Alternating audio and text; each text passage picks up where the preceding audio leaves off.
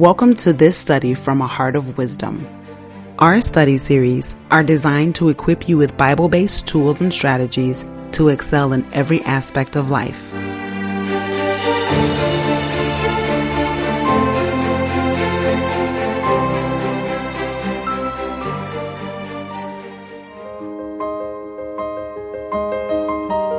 And welcome to this series on the sevenfold spirit. Our anchor scripture is Isaiah 11 verse 2 and it says, And the spirit of the Lord will rest on him, the spirit of wisdom and understanding, the spirit of counsel and might, the spirit of knowledge and the fear of the Lord. You know, it's clear to everyone that we're in very interesting and uncertain times and there's so many changes that have taken place over the last year alone and those changes are here to stay. Now, how we handle these uncertainties, how how we handle what is to come that we're not entirely sure of, a future we're not certain of, requires the help and the guidance of the Holy Spirit. We know that the Lord who is the same yesterday, today, and forever never leaves his children without help. He has equipped us with their spiritual enablement to navigate these times. And so this study will be looking at the role of the sevenfold spirit in helping us navigate the season. Let's dive right into it and let's go into day one as we're talking about the Holy Spirit. Now, John 16 verse 7 says, Nevertheless, I tell you the truth truth. It is to your advantage that I go away. For if I do not go away, the helper will not come to you. But if I depart, I will send him to you. When we look at this anchor scripture for the study, that's Isaiah 11:2, we may think that there are seven different spirits in operation,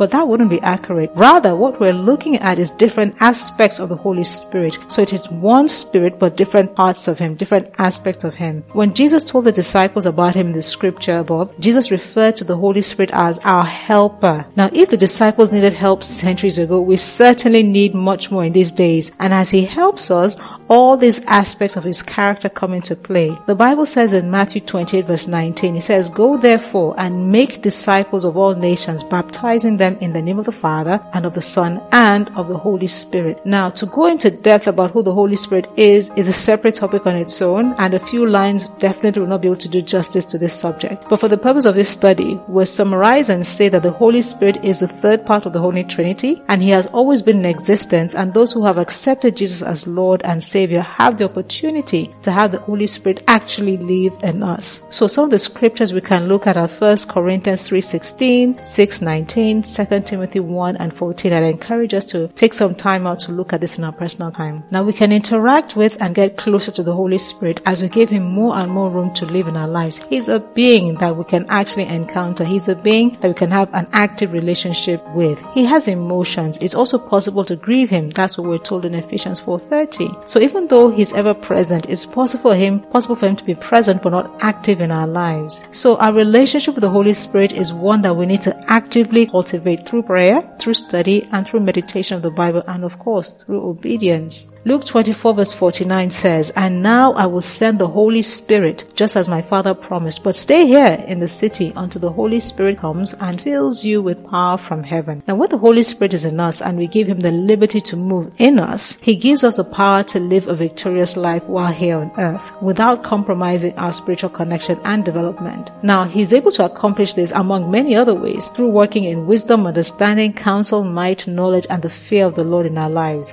Now these are not separate from the Holy Spirit. They are part of Him. And over the next few days, we're going to be looking at how each of these areas, each of these facets of Him functions in our lives. So let's pray. Thank you, Lord, for the gift of the Holy Spirit. I pray for the grace to really know who you are so I can walk closely with you, precious Holy Spirit. In Jesus' name, amen.